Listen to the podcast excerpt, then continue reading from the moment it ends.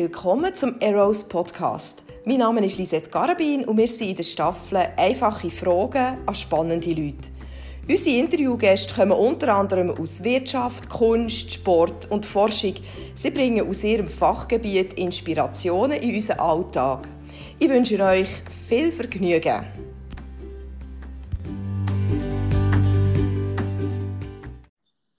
Jo, hallo Mischa. Ja, hallo Lisette. Schön, dass wir dich heute im Podcast mit dabei haben. Ja, danke für die Einladung. Ich habe vernommen, du bist Futurist, Zukunftsforscher. Ähm, das klingt für mich sehr spannend, sehr interessant. Und äh, ich freue mich, dass wir da uns ein bisschen über das können unterhalten in den nächsten paar Minuten. Absolut, ich bin gespannt auf deine Fragen. Zukunft ja. betreffend. Dann fangen wir doch gerade an, du. Absolut. Weißt du, dein Beruf ist ja eigentlich nicht wirklich ein Beruf so wie Maler oder Lokführer oder irgendetwas so, wo man sich gerade einen Haufen darunter vorstellen kann. Du wirfst den Blick voraus und nimmst auch so Zukunft unter die Lupe. Jetzt so ein meine erste Frage, oder was mir natürlich Wunder nimmt, ist, wie erforscht man etwas, wo noch vor einem liegt und was es eigentlich noch gar nicht gibt? Das finde ich ganz eine spannende Frage. Ja, das ist äh, die große Frage, äh, von, wo alle Zukunftsforscher sich stellen. Wie erforscht man, was noch vor uns ist? Oder wie kann man äh, ja, ein Gespür oder eine Ahnung davon bekommen, was noch auf uns Zukunft, was in der, in der Zukunft liegt. Und, und da gibt es diverse Methoden. Und vielleicht muss man einfach mal sagen, dass Erforschen ist vielleicht nicht ganz das richtige Wort, weil Erforschen hat immer so äh, ein bisschen die Konnotation, man macht eine Umfrage oder man befragt irgendwie Leute, wie sie das, äh, ja, wie sie sich fühlen oder was sie denken zu gewissen Themen. Und das ist dann immer eine Art in der, in der Vergangenheit. Und in der Zukunft geht es mehr darum, einfach eine Art einen Orientierungsrahmen zu geben, wo es könnte hingehen. Und wir in der Zukunftsforschung reden auch nicht von dieser Zukunft oder dieser Zukunft, sondern wir reden eigentlich generell von Zukunft also Mehrzahl, weil man immer eine Art diverse Szenarien vor sich hat, wo es könnte hingehen.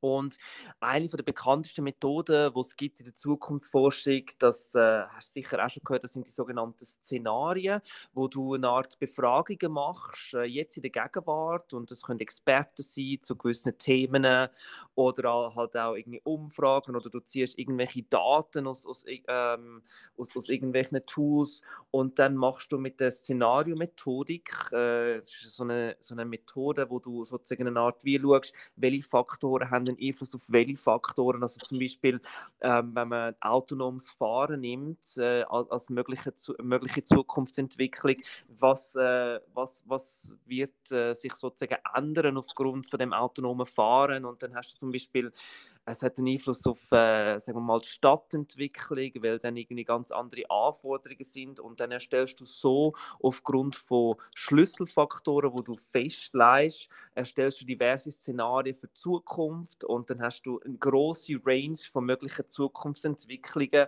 wo dann in diesen verschiedenen Szenarien abgebildet sind. Und dann hast du Anhaltspunkte, in welche Richtung das es könnte gehen in der Zukunft. Und das ist eine Art, ja, das ist eine Art die bekannteste Methode von der Zukunftsforschung, aber es gibt dann auch diverse ähm, ja, andere Methoden, die dann mehr als empirisch hineingehen. Zum Beispiel eine, äh, Delphi heißt eine ebenfalls sehr bekannte Methode, wo du Experten befragst zu bestimmten Themen und dann hast du, Result äh, hast du Antworten von diesen Experten und dann äh, tust du die Antworten aufschreiben und eine Art wie zusammenfassen und dann gehst du nochmal zu den gleichen Experten und befragst sie nochmal und sagst ihnen zum Beispiel, Expert 2 hat gesagt, dass das und das wird eintreffen stimmst du dem zu, stimmst du dem nicht zu. Und so kannst du mit mehreren Iterationsrunden, indem du immer wieder mit den Resultaten zu den Experten gehst, eine Art äh, relativ fundierte Zukunftsaussagen treffen. Genau. Und das sind so zwei von den sehr bekannten Methoden. Natürlich gibt es in der heutigen Zeit auch ähm, diverse Methoden, wo du, wo du mit Algorithmen schaffst, wo du mit künstlicher Intelligenz schaffst und äh, bist aber immer auf historische Daten angewiesen. Das ist der Punkt und das ist ja die große die große Herausforderung in der Zukunftsforschung, weil wenn du mit Daten willst, arbeiten sind es eigentlich immer historische oder im besten Fall gegenwärtige Daten und es ist immer eine gewisse, ja, es ist immer eine gewisse Schwierigkeit da, wenn du sozusagen einfach die Extrapolation in die Zukunft machst und, und einfach sagst, in den vergangenen zehn Jahren hat sich das Ganze so entwickelt, also ähm, gehen wir davon aus, dass in den nächsten zehn Jahren ebenfalls so wird sein. Und das ist sehr lineares Denken, wo in den meisten Fällen ja, einfach sehr, sehr schwierig ist und in den meisten Fällen auch nicht wirklich zutrifft. Weil gerade auch in der heutigen Zeit mit der zunehmenden Komplexität ist es immer schwieriger, um halt mit vergangenen Daten Zukunftsaussagen zu treffen. Hey, also das geht mir jetzt schon wieder gleich wie all die Mal, wo wir uns getroffen haben bisher. Ich finde das oberinteressant, einfach wie das vernetzt ist, das, das Denken, das übersichtliche Denken, da musst du eine rechte Flughöhe haben, um all diese Faktoren zu beachten und der Szenarien können ausmalen, die sich könnten entwickeln in all Himmelsrichtungen. Also ähm, ich glaube, wir sehen alle einen Nutzen aus dieser Arbeit, oder? Auf was müssen wir uns einrichten? Auf was könnte auf uns zukommen? Auf was wir uns gefasst machen oder bereit machen? Ähm, das ist sicher ein großer Wert von dieser Forschung. Jetzt, wenn wir uns jetzt einmal in die Lage versetzen von Eltern oder von Lehrern oder so, wenn wir dann einen Blick vorauswerfen oder wenn du für uns einen Blick vorauswirfst, auf was müssten wir achten oder welche Kompetenzen sollen unsere Kinder sich aneignen, damit sie für vielleicht ihr Leben als Erwachsene in 20 Jahren oder so äh, gerüstet sind. Was brauchen die denn? Was würdest du sagen? Also ich glaube, ähm, Kinder brauchen wie auch schon in den letzten Tausenden von Jahren vor allem halt wirklich etwas und das ist die Liebe und Geborgenheit und Aufgehobenheit der Eltern. Ich glaube, das ist gerade in der heutigen Zeit, in dieser wahnsinnig schnell lebenden Zeit, wo Veränderungsprozesse wirklich am, am, am Beschleunigen sind und man hat das Gefühl, jeden Tag passiert etwas Neues und die Welt ändert sich wieder. Ich glaube, dass man einer Art dem Kind wirklich die Liebe und die Stabilität im Elternhaus mitgibt, ist eine Art eine absolute Grundvoraussetzung, weil wenn das nicht der Fall ist dann, und du kommst in eine Welt raus, wo du vielleicht schon aus einem zerrütteten Elternhaus rauskommst, dann wenn du die innere Stabilität hast, und ich finde, das ist einer der wichtigsten Faktoren auch für die Zukunft, dass du eine Art die innere Stabilität hast, dass du weißt, wer du bist, dass du auch irgendwie eine Gelassenheit hast, dass wie eine Art, egal was kommt auf mich zu, dass ich irgendwie weiß, wer ich bin und, und wie ich, wie ich äh, kann auf, auf die Veränderungsprozess reagieren. Und da ist für mich halt Familien und, und eine stabile Familie, das merke ich auch bei mir und ich weiß, ich habe eine sehr gute Familie, wo ich immer wieder kann darauf zurückgehen kann. Und das ist schon die ganze Zeit in meiner Kinder, in meiner Jugend so gewesen. Und das gibt mir eine wahnsinnige Stabilität und eine wahnsinnige Sicherheit, um mit den, äh, all mit den Veränderungsprozessen und, und was noch auf uns zukommt, mit den dystopischen, düsteren Szenarien, die da zum Teil auch umgeistert, können fertig werden damit und einfach das Wissen zu haben, dass man eine Art die hat und eine Familie hat. Das ist für mich eine der absolut zentralen ja, Fähigkeiten, die man dem Kind äh, heute muss mitgeben und, und, und, äh, ja, und, und sie gut können vorbereiten für, für die Zukunft. Was natürlich, meine, man kann jetzt ja da in die, in die technischen Sachen hineingehen, ähm, wo momentan halt einfach auch irgendwie sehr stark darüber geredet wird, wie zum Beispiel Digitalisierung oder die künstliche Intelligenz, dass immer mehr Jobs abgeschafft werden oder dass immer mehr Jobs von, einer, von einem Algorithmus oder von einem Roboter dann schlussendlich werden übernommen und man, gewisse Leute sagen, ja, in zehn Jahren sind 50 Prozent der Jobs nicht mehr da.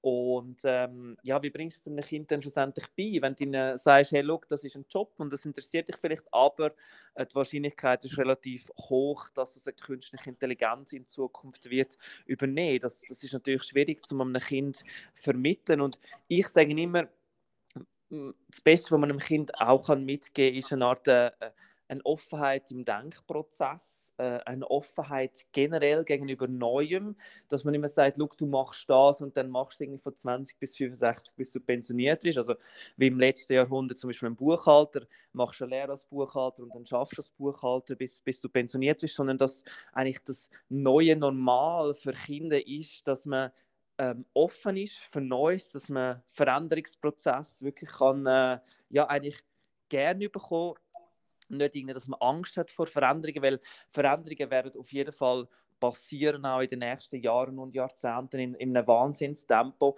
Und wenn man dem Kind mitgibt, hey, das ist absolut normal und wenn es den Job dann in fünf Jahren nicht mehr gibt, hey, kein Problem, schau, du hast die Möglichkeit, orientiere dich einfach um, lerne wieder etwas Neues, bist offen für Neues. Und ich glaube, das sind wichtige, sehr wichtige Fähigkeiten für Kinder, um in Zukunft erfolgreich zu sein. Hey, das ist eigentlich etwas, wo, wo ich jetzt gerade merke, ich bin auch Mutter, ähm, wo, wo mich auf eine Art sehr zuversichtlich und auch sehr ähm, ermutigt. Oder? Eigentlich braucht es Stabilität, ähm, das ist so das Fundament. Du bist geliebt, was immer das passiert, wir sind da und dann ähm, die Offenheit, einfach einem Kind nicht lehren, wie es muss oder auf was es sich muss einrichten muss, sondern wie ein Stockwerk tiefer gehen und einfach die Flexibilität ähm, ja, irgendwie Zuversicht geben und sagen, auch wenn es Flexibilität braucht, Anpassungsfähigkeit, das kannst du entwickeln, das hast du eigentlich, oder? Du bist, äh, du bist gemacht, um dich können anpassen Und man muss in dem Sinne nicht eine Entwicklung ablehnen, sondern sie anschauen, was mache ich daraus? Ich kann etwas aus dem machen, oder? Genau, ja, das ist, das ist genau das. Und, und ich finde halt wirklich das Fundament für, für, für die ganzen äh, Entwicklungen, das Fundament dafür, dass du wirklich äh, die, die Veränderungsprozesse kannst annehmen. Und, und es werden schwierige Veränderungsprozesse auf uns zukommen, weil wir sind am Anfang von der vierten industriellen Revolution und industrielle Revolution bedeutet immer sehr, sehr starke, auch disruptive Veränderungsprozesse. Und wenn du dort irgendwie nicht die Stabilität in dir hast, die Stabilität von deiner Familie, aber auch von deinen Freunden, die, die, dich, die dich halten, ähm, dann, dann wird es einfach schwierig, weil aus, wenn, wenn außen dran sehr, sehr stürmisch ist, dann musst du innen dran stabil sein. Wenn es außen dran stabil ist, dann macht es viel weniger, wenn du innen dran nicht ganz so stabil bist. Und, und ich glaube, das ist einfach wirklich auch für die nächsten Jahre und Jahrzehnte äh, ja eigentlich schon immer gewesen, wenn wir, wenn wir ehrlich sind, dass, dass die innere Stabilität und die Aufgehobenheit in der Familie und bei Freunden, dann, dann kann eigentlich gar nicht mehr wirklich viel schief gehen im Leben, wenn man einfach die Sicherheit hat und das wirklich auch spürt, nicht einfach nur denkt, dass man es jetzt, sondern sie auch wirklich fühlt, dass äh, die Familie da ist. Und, und äh, dass man den Kindern auch mitgibt, hey, wenn es mal deinen Job nicht mehr gibt oder wenn, wenn du sagen wir mal, wenn du entlassen wirst, das ist oftmals gar nicht dein Fehler, weil da kommt einfach dann ein Algorithmus oder dein Arbeitgeber sagt, ja, schau, jetzt haben wir da künstliche Intelligenz, der macht jetzt seinen Job und du hast leider jetzt irgendwie keine Möglichkeit mehr, um mit uns irgendwie zu arbeiten, dass man auch den, den Kindern sagt, hey, schau, das ist gar nicht dein Fehler, das hat nichts mit dir zu tun, sondern das sind halt einfach auch Entwicklungsprozesse und, und dann, ja, dann ist das wie eine andere Herangehensweise an, an, an solche Veränderungsprozesse. Und wenn man dann weiß, ah, okay, ich habe die Möglichkeit, um mich weiter orientieren, ich habe die Möglichkeit, etwas Neues zu lernen, dann ist man viel sicherer und, und hat viel weniger ja, die Gefahr, dass man irgendwie äh, abstürzt oder irgendwie depressiv wird oder unsicher wird. Und ähm, ich glaube, das sind äh, sehr, sehr wichtige ähm, Prozesse und sehr, sehr wichtige Kompetenzen, die man dem Kind heute kann, äh, kann mitgeben kann. Genau. Mhm. Natürlich noch viele andere, die dann aber spezifischer ähm, auch ja, in gewisse Richtungen gehen, wie zum Beispiel, dass man selbstständiges Denken, kritisch in der Frage, gerade in der heutigen Zeit mit all den Fake News, dass man da wirklich auch lernt, hey, ein Gespür überzukommen, hey, was, kennt, was stimmt, was stimmt nicht und, und anfängt kritisch in der Frage und sich auch selber können motivieren, etwas zu machen, selber motivieren, vorwärts zu gehen eine Art Self-Empowerment, dass du, ja, dass du nicht irgendwie das Gefühl hast, ich muss jetzt irgendwie einen Arbeitgeber haben, wo mir einen Job gibt, sondern dass du wie auch selber dir kannst einen Job suchen und Tätigkeiten suchen und dass die Kompetenz auch vermittelt wird ähm, gegenüber den Kindern. Genau. Hey, danke vielmals, Mischa. Das ist sehr, sehr spannend gewesen. und irgendwo für mich auch in der ganzen äh, Komplexheit, die das Thema hat, was ist in Zukunft, gibt es wie etwas, was ich als Mutter, als Vater, als Freund einfach an meinem Platz machen kann, nämlich Sicherheit geben, Stabilität geben, darauf vertrauen, dass wir Menschen eigentlich geniale Wesen sind und uns können anpassen können, neue Lösungen kreieren, finden, dass wir ähm, ja wirklich die Fähigkeit haben, miteinander in eine, in eine Zukunft zu gehen und sie miteinander zu gestalten. Also von dem her, denkt es mir, äh, ist das etwas, wo, wo jeder kann mittragen kann und dem anderen wie die Sicherheit geben und sich einfach auf das einlassen. Schauen, was passiert und das auch interessiert annehmen oder wie gewundrig daran hergehen. So, danke vielmals, Mischa. Das ist wirklich jetzt sehr ein interessantes Gespräch, gerade für mich auch. Und ähm, ja, vielleicht ein anderes Mal. Da gäbe es noch sehr, sehr viele Themen, die wir könnten aufgreifen und drinnen weitergehen. Hat mich mega gefreut, dass wir das Gespräch zusammen führen können.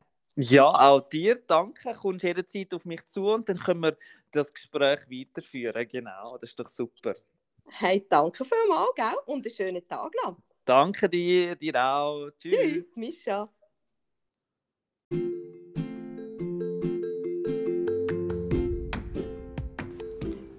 Schön bist du mit uns gesehen. Das ist eine Folge von unserem Eros Podcast.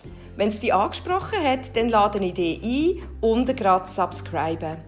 Unter www.eros.ch findest du alle unsere Angebote zur Erziehung, Familie und Bildung. Dann bis zur nächsten Folge von Einfache Fragen an spannende Leute.